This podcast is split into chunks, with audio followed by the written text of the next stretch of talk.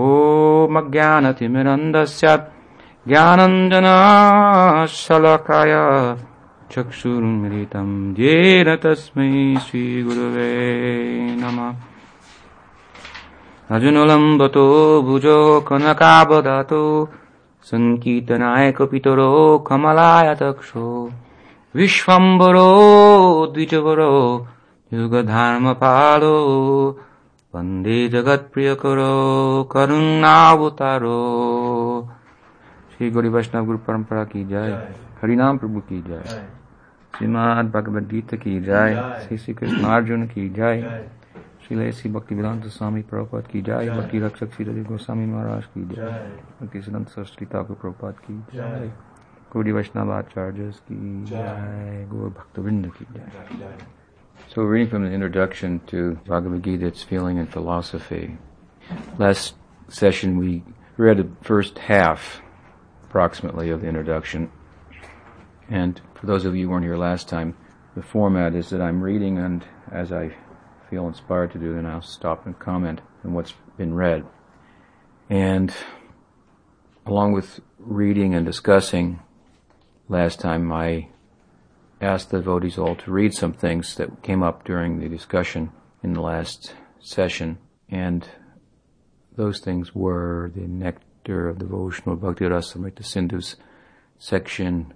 Which wave did we ask the devotees to read from? Vaisheshika. Well, Krishna's qualities. Second wave, is it? Second wave? Second wave. Which division of the ocean? Shidhari? So, Southern Division, which wave? As we discussed last time, Bhakti Rasamrita Sindhu. Sindhu means what?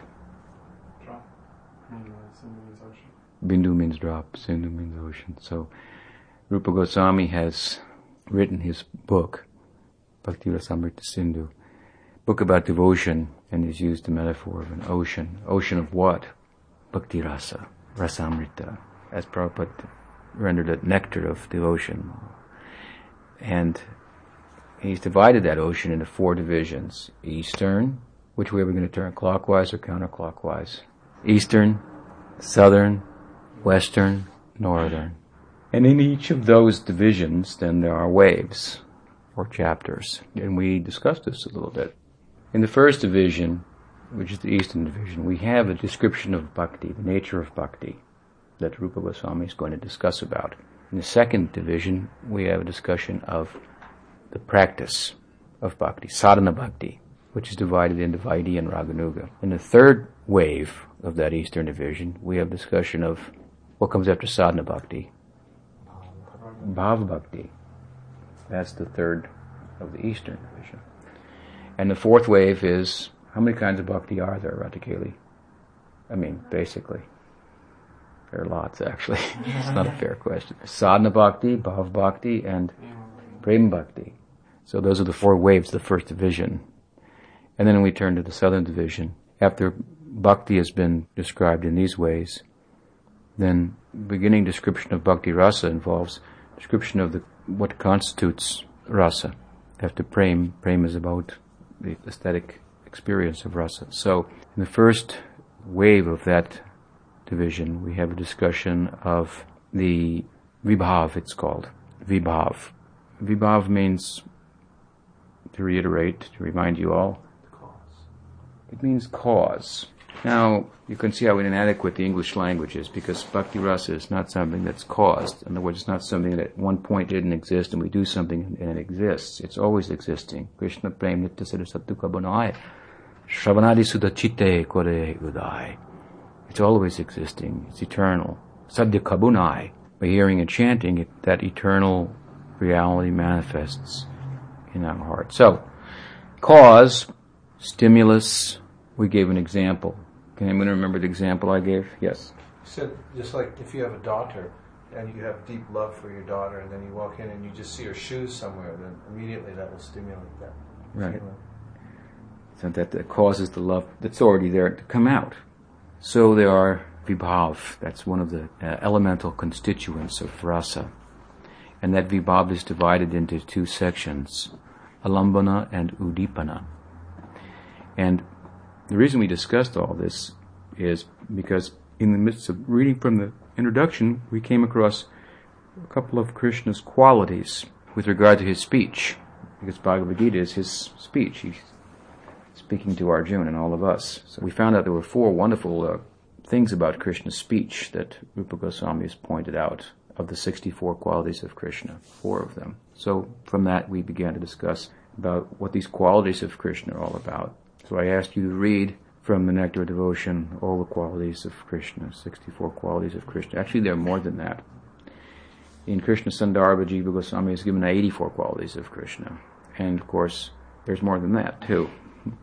But Rupa Goswami has picked out those particular 64 qualities, and in the course of listing them, he's, as you've read, those of you who did your homework, he gives examples from various scriptures to illustrate what he means by those qualities and how Krishna has those qualities.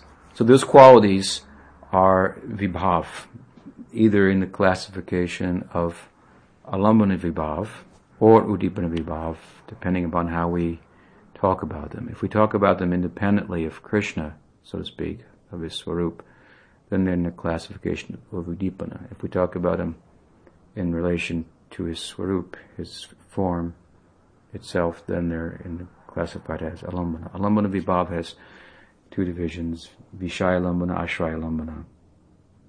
What it means is this, Vishaya and Ashray. Vishaya means object of love, and Ashray means the shelter of that love. So Krishna is the object of love for all the devotees, and the devotees are the vessel of that love. Krishna is the perfect object of love, Radha is the perfect vessel of love who contains that love. We should also know another thing, just as a side point. Krishna is rasa and rasika, means he also tastes rasa. So he's the object of love, and his devotees are also, in a way, an ob- the object of love for him. So, alambana vibhav, the idea is that love is, requires an object to love, and then a lover who possesses that love. And then udipana means more like like stimulus and all the qualities come there and other things. If you read on in Nectar Devotion, you'll find the flute and and different uh, his dress and different things about Krishna related to him will be udipana stimulus for love relative to the devotee's particular kind of love. Certain qualities will, if Krishna tightens his belt as if he's about to fight with the demon, and those cowherds will all tighten their belts as well. If they see him or hear of him doing that, that'll arouse their particular kind of love, for example. So I hope that you had a chance to look over those qualities. The idea here, of course, is simply this. It's just to become absorbed in hearing and chanting about Krishna. Because without a doubt, if you do that, your life will be perfect. He is the perfect object of love. The more we create opportunities to hear about Him with no other agenda, the more we'll develop love for Him. We can speak volumes and volumes of philosophy to try to convince people, but it's all to convince them of this and ourselves as well. That our life can be perfect just by sitting and talking about Krishna. And there are examples. That's what Vrindavan is. That's what they do. Day and night, thinking about, talking about Krishna. And the, the result of this, Krishna comes there. What does he say? Aham tishtami vaikunte yoginam hridayeshu I'm not in Vaikuntha, he says. Yoginam hridayeshu Neither I'm in the heart of the yogis. Where am I? Yatra gayanti madbhaktaha. Wherever my devotees are chanting about me, that's where I am. Sridhar Maharaj once told us a nice story. Sitting on his veranda in the evening, after the sun had gone down, and there was just a few devotees there, and he was telling the story of the Alwars. Alwars were the devotees who were the precursors to Ramanuja and the Sri Sampradaya. They were mystic devotees of the Lord. And at one point, three of them were held up from their pilgrimage to have the darshan of the Lord in the temple by a rainstorm. They took shelter under a makeshift covering and they had to spend the night there. But they engaged themselves in talking about the Lord. And they witnessed that there were four in their midst and not three. this is the idea. Said, I think it's said in the Bible something like, "Wherever three gather in my name, I'm present there." Same idea. The wonderful thing about this story, side point of this, that Sridhar Maharaj was telling this story, and he told it in relation to what he was talking about at the time, which was Swami Maharaj, Prabhupada, his affectionate godbrother, and talking about his affectionate, lifelong friend in the presence of a few of his disciples, Prabhupada's disciples, who had come there and taken shelter of him. There was two of them and Sridhar Maharaj, and he was talking about Prabhupada, and then he told this story, and then he said, and tonight there is a fourth amongst us, and it is Swami Maharaj. You could feel the presence of Prabhupada there just by speaking with such affection he had for Prabhupada. It, is, it was very endearing to all of us who had the chance to experience it. So this is what our gathering is about. To try to not just come here and listen to me. All of us sit, open our hearts, and make space for Krishna to manifest there by hearing and discussing about him. Bhagavad Gita is just a launching pad. It's an excuse to get together. The book was written about Krishna. So, I hope that most of you had the chance to read that section of Nectar of Devotion. There are many wonderful qualities, and of course, we know that only 50 of them, right? It's possible for a jiva, an individual soul, to possess to a small amount, up to 50 of them. And then what? Brahma and Shiva have five more. Brahma and Shiva have up, up to 55. And then what? And then Shiva is also. What about Narayan? Oh, he does. He expands the universe. Narayan has. Narayan has up to 60. 60. And Krishna has four. But nobody has. Who knows what they are? He displays wonderful pastimes and no other. Lila Madhurya. And he also um, surrounded by um, particular types of loving devotees. Prema Madhurya. And he also plays a, a mean flute. Venu Madhurya. And uh, he's the most beautiful. Rupa Madhurya. So beautiful that when he saw his own form reflected in a mirror in Dwarka, he thought, who's that? I'm attracted to him. Hmm. Well, this is our Krishna. Brahma was telling me that he was on the internet on beliefnet.com where he talks about Krishna with people. And um, somebody said, where's this idea that Krishna is all attractive come from? The word Krishna means black. That's all. So where's this idea that Krishna means all attractive? Who made that up? Can you give us the verse?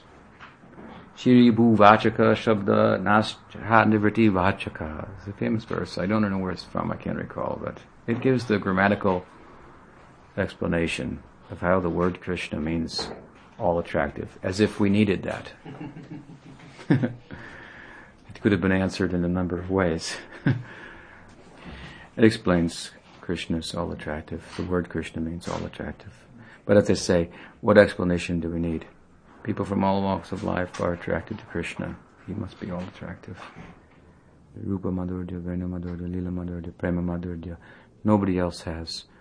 Rupa Goswami gives a nice verse in Bhakti Rasamrita Sindhu. He says the idea is that Narayan and Krishna are the same in tattva. But, and this is of course the speciality of the Gaudiyas, when we analyze from the point of view of rasa, rasa vichar, then we can say, oh, Krishna is superior.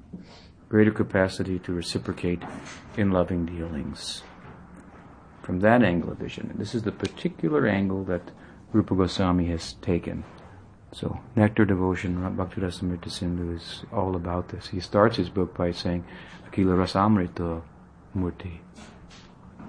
The book is about he who is the very form of aesthetic rapture itself. So, all these topics are relevant to some extent to the Bhagavad Gita. And we ended our discussion last time with this question of what significance is Dhira Prashanta Dwarkadish, who is peaceful, sober, statesman, a prince, this kind of hero.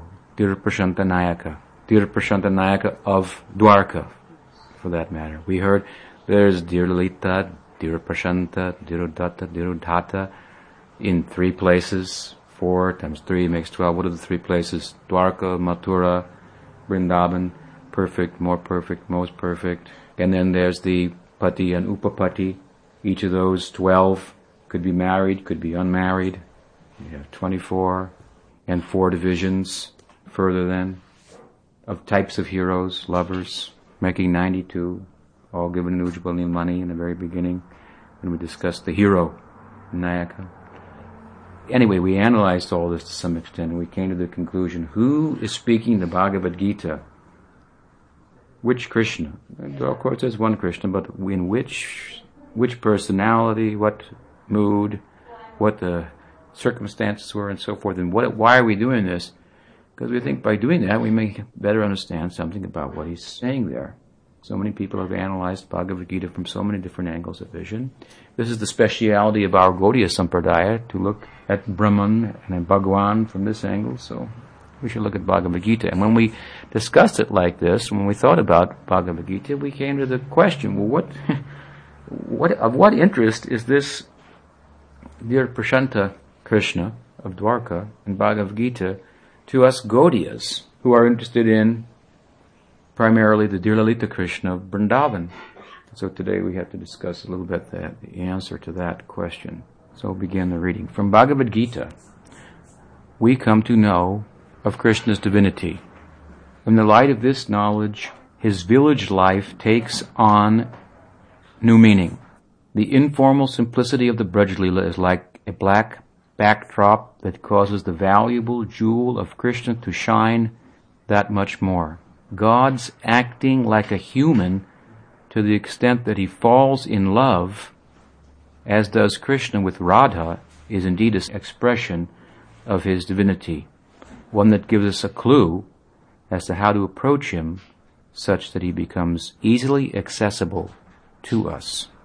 When the Absolute is overcome by love, he manifests a transcendental need that arises not out of inadequacy, but from the fullness of love. The nature of love is such that it causes one to feel both full and in need of sharing one's fullness. Krishna becomes most accessible to anyone acquainted with his inner necessity to share his love. This is the sacred secret of the Upanishads to which Sri Gita ultimately points. While establishing the general principles of Dharma, Krishna reveals the glory of Prema Dharma, the Dharma of love itself. So the point here is that Bhagavad Gita establishes the divinity of Krishna, and that although our interest may primarily be, and should be, with Dhira Lalita Nayaka of Braj, this Krishna, and not Dhira Prashanta Krishna of Dwarka and the Upanishads. Mahaprabhu said a nice thing. Dure Harikatamrita, Shrotram Upanishadam, Dure Harikatamritam. It means those aphorisms of the Upanishads. Tattvamasi, Aham Brahmasmi, Sarvo Kalom Brahma. These aphorisms of the Upanishads, Mahaprabhu said, Dure Harikatamrita. Dure means far away. They are very far away from Harikatha. What can be derived from Harikatha? The Upanishads cannot touch that. They're far from that. Rupa Goswami in his Namastakam has said what?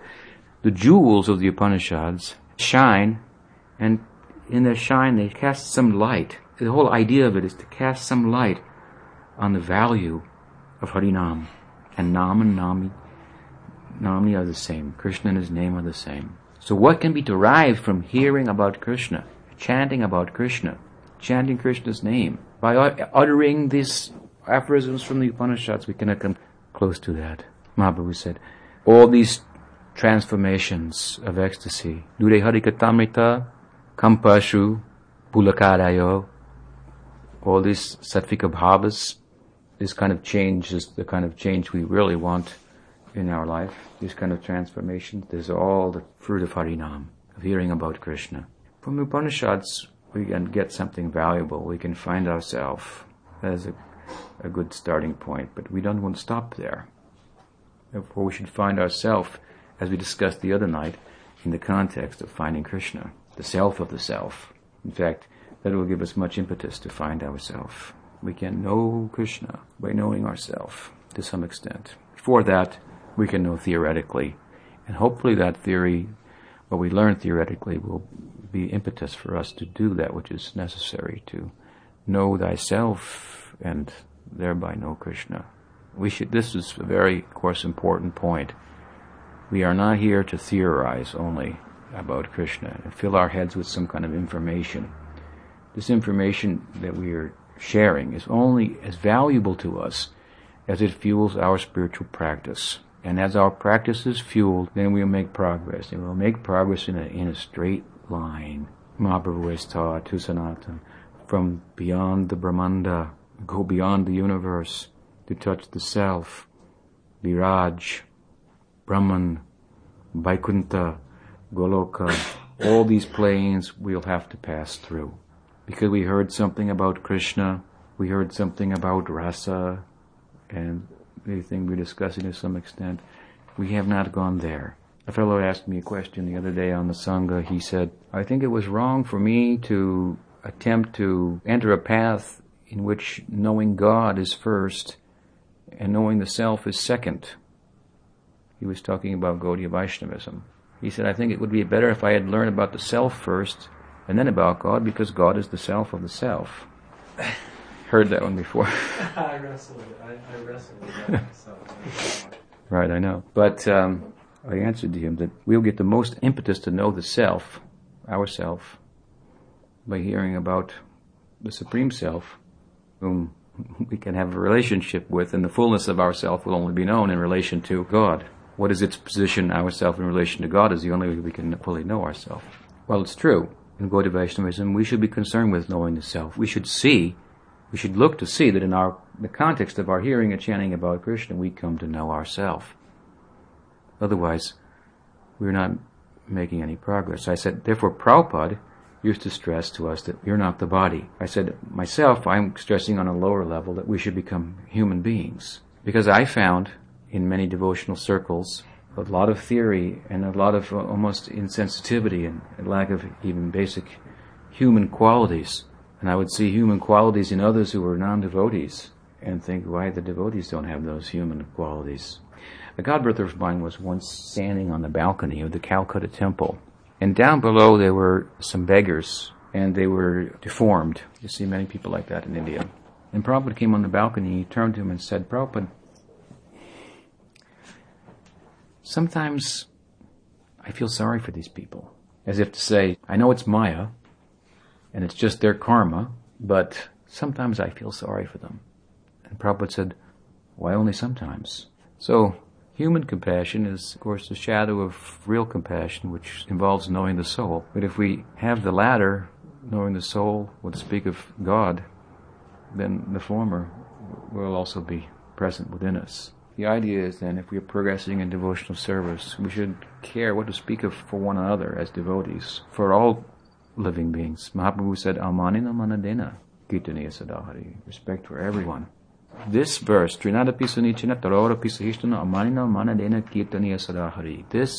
Kaviraj Goswami said, wear it like a garland around your neck and chant the holy name of Krishna.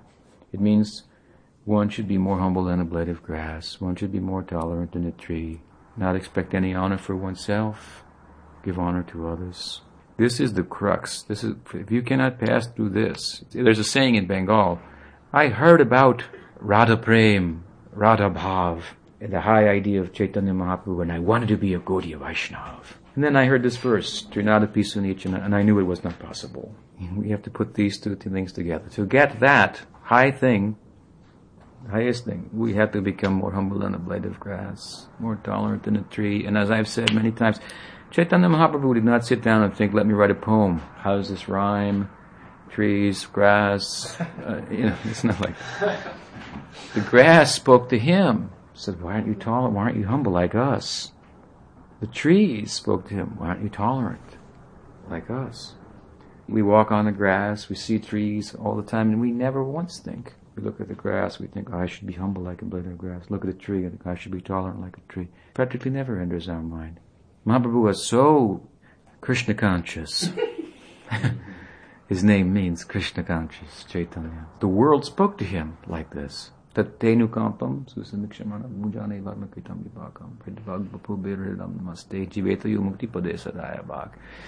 language of Sridhar Maharaj, the environment became friendly. It is friendly, but we can't read it like that because we're going against the current. So we have to try to become real humans, well-adjusted humans. We have to care for one another and not be artificial in our practice. My good friend and godbrother Markandeya Prabhu told a story the other day to one of my disciples who related it to me. He said that he was in the temple in New York many years ago, and there was a fellow there in, in the lobby who was reading a book, and Markandeya Prabhu had been preaching to him, and he was interested. The philosophy seemed very interesting to him. And then suddenly, Markandeya's parents came to visit him from Long Island, his Jewish mother and father. Mark! His mother said, and went up to give him a big kiss. And he said, no, no, I can't kiss you. It's Maya. so his father said, Mark, I just want to know one thing. Why can't you kiss your mother? what kind of religion is it? and so the guy in the corner took the book and threw it in the trash and walked out. Said, what is it? He said, this is some kind of fascism. You can't kiss your mother. What kind of religion is that? so we can't. Uh, this, this is a very high thing, and we have to try to understand it properly. And we can't. Um, we don't want to artificially embrace it. Otherwise, we'll look uh, out of step to people in, in general in, in, ways that we shouldn't.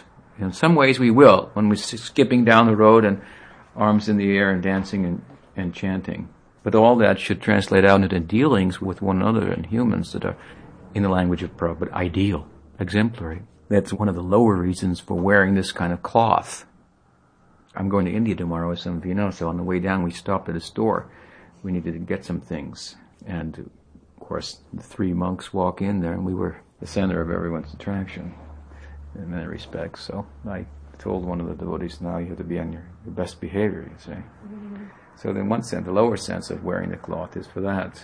It's an impetus. It would help us. And of course, and it will remind other people something spiritual. They're monks. So we should be ideal, whether we're dressed or undressed or in the dress or out of the dress. We should be ideal persons. If we expect to enter Goloka Vrindavan, we have to pass through that. And that they're not the body and all those mirage, Vaikuntha, it is all inside. That is the idea. It's all inside Goloka all those things and more. It's like we read Bhagavad Gita and as we're going through, we find everything that Krishna talks about. Religious life, be responsible, do your duty, be detached while doing it, Nishkam Karma Yoga, get knowledge, Gyan, renunciation of action, then Dhyan, all these things, and all that can be achieved from them. The whole build-up of the first six chapters is to tell us in the very end all these things are inside of what it means to be a devotee. They're not the chapters to skip over because they're not directly about devotion. They're telling us in one way or another, these things are all inside of devotion. You can get all those things and much more by devotion, but we should see that these things are all coming in us. There's the grace of Mahaprabhu that we can start with bhakti. But we should know that Mahaprabhu administered, taught bhakti in a practical way. We are not all to go today after getting initiated and simply sit at Radhakund and chant Hare Krishna day and night. Neither is it possible for us. So there's a progression within bhakti that's very similar. We should do sometime a, a Gaudiya Gita and just explain Bhagavad Gita in relation to the directly to the devotional practices and the evolution or the development within bhakti. We find a wonderful parallel. Step by step, gradually we should try to progress in a practical way, in a realistic way. In the beginning, therefore, of our progress, we have to become acquainted with the divinity of Krishna. And this is the point we're making. Of what significance is the Bhagavad Gita in all this Upanishadic wisdom spoken by the Dhira Prashantanayaka Krishna of Dwarka to us who are interested in the Dhira Lalita Krishna of Vrindavan, who's in no mood to speak Upanishadic wisdom. Our interest is because in Bhagavad Gita we can find out, better than we can practically in any other book, one of the best books, if not the best, to find out about the divinity of Krishna. What does he say in the essential four slokas? aham sarvasya prabhavo mata sarvam pravartate iti matva bhajante mam buddha bhava samanvita raga bhava samanvita it's all there in the one sloka. The answer to our the question we ended with last night. Krishna has answered it in the Bhagavad Gita. He says, "I'm the source of everything. Aham sarvasya prabhavo. Narayan comes from me. The Paramatma comes from me. Brahman is my effulgence. The whole material world. Aham sarvasya. The Veda, everything comes from me. The Veda comes from me. The Guru comes from me. I am the Guru. And by knowing these things, he says, what? Those who know this about me, Buddha Bhava Samambita, Raga Bhava Samambita, they worship me with feeling. With the feeling, if we know Swayam Bhagavan is Krishna, we know why and how, we know his divinity, we know the tattva about Krishna. This Aishvarya is not divorced from the Madhurya. Krishna is the valuable jewel and a black backdrop, he shines that much more. Krishna is God, but if you put him in a simple setting like Vrindavan, oh, then so sweet, so charming. But we don't want to lose sight, at least not right away, of the fact that he's God. So it's important for us Christians teachers in Bhagavad Gita to know about his divinity, truth about him. That will give us the kind of impetus necessary to attain the kind of bhav that the Gaudiya Acharyas are so interested in. Therefore, they have taken some time to deal with Bhagavad Gita. They have not told us, oh, don't waste your time on Bhagavad Gita. You know, Prabhupada used to say, oh, there are those people who claim to be great devotees and say, oh, they're not interested in this book or that book. Uh, they're not interested in Bhagavad Gita. Prabhupada did not think very highly of that kind of preaching. And our Gaudiya Acharyas have, some of them have paid attention to Bhagavad Gita. So it appears that the Dhira Prashanta Nayaka of Dwarka is of some interest to those who are interested in Dhira Lalita Nayaka of, of Braj. And in the Gaudiya commentaries, of course, here and there, we've heard the uh, Gaudiya Acharyas make a connection, a more direct connection. I'm giving a philosophical connection. By knowing the divinity of Krishna, on no uncertain terms, that will be very helpful, if not essential, for fueling our practice, such that we can get the kind of bhav to love him like the Brajbasis do, like no one else loves him. This is the philosophical connection. But there's also we can make some connection between Braj and Kurukshetra in terms of feeling. So, in this edition, we've subtitled it Feeling and Philosophy of Bhagavad Gita. Let me read on. This edition of the Bhagavad Gita follows the tradition of Gaudiya Vedanta. It is the Gaudiyas, disciples of Sri Chaitanya, who first conceived of explaining the Upanishadic subject matter in the language of aesthetics drawing on the Taittiriya Upanishad's dictum raso vaisaha. The absolute is aesthetic rapture, rasa. Rupa Goswami proceeded to elaborate on the heart of Godhead's life and love. He envisioned the absolute as the perfect lover, the irresistible Krishna of the sacred literature, and with startling insight explained the complexities of this person. To date, no one has even attempted to tell us more about the personality of Godhead. Well, this is the, the claim of the Gaudiyas, and it's accurate. This is where Gaudiya Vaishnavism really excels, takes off. I once, it was in the Denver airport, and I offered a gentleman a copy of the Srimad Bhagavatam, and he said, I'm not interested in that. I said, okay. He obviously wanted to say something. I said, so I let him. I said, well, why not? He said, because in my religion, we know about the social life of God. I was very much appreciative to hear that. In other words, what he was saying is, I don't need your book about God. In my religion, we know about the social life of God. How do you like that? We already know something about God. Such intimate things. That was the implication of his response. I said, Wow, really? Well, what is his social life? Then he said, Well, he had a son. He sent his son to earth. His son's name was Jesus. And he went on like this. I said, That is fantastic. I said, That is really wonderful. But let me point one thing out to you so that you might reconsider. This book talks about his father, his wife, his lovers, his friends, his animals, everything about it. Please take it. He wrote the book, hmm, Srimad Bhagavatam. This is the speciality of Gaudiya Vaishnavism. And as we discussed the other night, we owe it to Rupa Goswami, who has given this kind of explanation. The Vedanta was really never explained like this before. This is what, in many respects, distinguishes us from the great Vaishnava Acharyas who came before Chaitanya Mahaprabhu, Madhva, and uh, Ramanuja. They attempted to, as all Vaishnava Acharyas have, to dismiss the Advaita of, of Shankar, but they did so in a different approach, a very Vedantic approach. Rupa Goswami's approach is not Vedantic, but he, as we said earlier, he took this aesthetic angle. After all, it's not, it's certainly Upanishadic Rasovaisa. He, he sought to explain the meaning of this. The absolute is rasa. And in a very wonderful way, he's shown us and those other Vaishnavas, as we mentioned earlier, oh, Krishna's position is superior to Narayan even, from this angle of vision. So this is what the Gaudiyas are all about. And still they are interested in Bhagavad Gita, which is very Upanishadic. Since Krishna of Braja is the acme of God's incarnation, the feature of Godhead in which all others are included, the Gaudiyas have mostly written about him. This is our Braj Krishna. They've written so many things about him. Their commentaries on Srimad Bhagavatam are well known as are many of their original compositions. However, they have also written on the Upanishads, where the love sports of Krishna are, if at all present, well concealed. You know, the Gaudiya commentaries on Srimad Bhagavatam are the commentaries.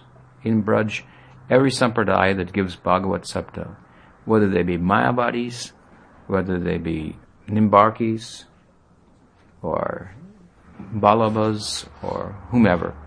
They all using the commentaries of Sanatana Goswami and Vishwanath Chakravarti Thakur. Our Sampradaya has brought out more about Krishna than any other Sampradaya. Who knows Krishna the most? That's whoever loves Krishna the most. The Gaudiyas say such flattering things about Krishna. They must know him. The more you know him, the more you love him. This is, uh, besides scripture and so forth, that we can invoke some simple logic what Gaudiyas say about Krishna must be true. Imagine, if you want to argue with the idea, as some Vaishnavas do from other groups, that Krishna is not superior to Narayan, then how much do you love Krishna? Those who are saying, oh, even Narayan is coming from him, they, they must have more love for Krishna. They must know Krishna more. Baladev Vidyabhushan wrote Govinda Bhashya, the Gaudiya commentary on Vedanta Sutras of Badarayana Vyas in which he seeks to demonstrate the concordance of Shruti, the Upanishads, with Gaudiya theology. Let me explain that to you, those of you who are not familiar with some of these literatures. The Vedanta Sutras of Vyasadeva are aphorisms compiled by Vyas that seek to demonstrate how all these Upanishads are saying the same thing, that they're organic and they all work together and they have a point and a conclusion, just like Prabhupada would sometimes meet someone from the West who would say, Oh, I've read Bhagavad Gita, and what would Prabhupada ask them? You know the conclusion? And often they would say, I know there was a conclusion. Isn't it one of those, you just open it, you find a verse, and nice poem, and profound for the moment. And so, no, there is a conclusion. And so, with all the Vedic literature, it all comes to a, a point. So, Vyasa's sutras were an attempt to demonstrate that. And then, of course, different groups, different sampradayas try to demonstrate what that concordance was all about, what he was saying it was by commenting on the sutras. Now we don't aren't too concerned with commenting on the sutras. Why? Brahma?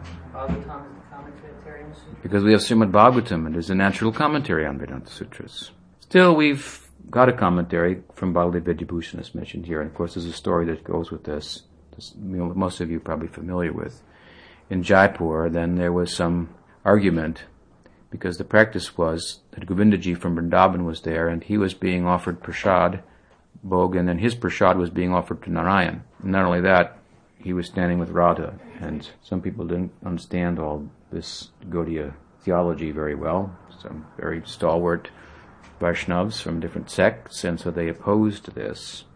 And the young Baladev was dispatched to Vrindavan to deal with it, and to deal with him, they said, well, if you want to talk with us and defend your position, where's your commentary on the sutras? Again, this was kind of the standard. Rupa Goswami didn't bother to write a commentary on the sutras. He took a whole different angle for explaining the nature of the Absolute.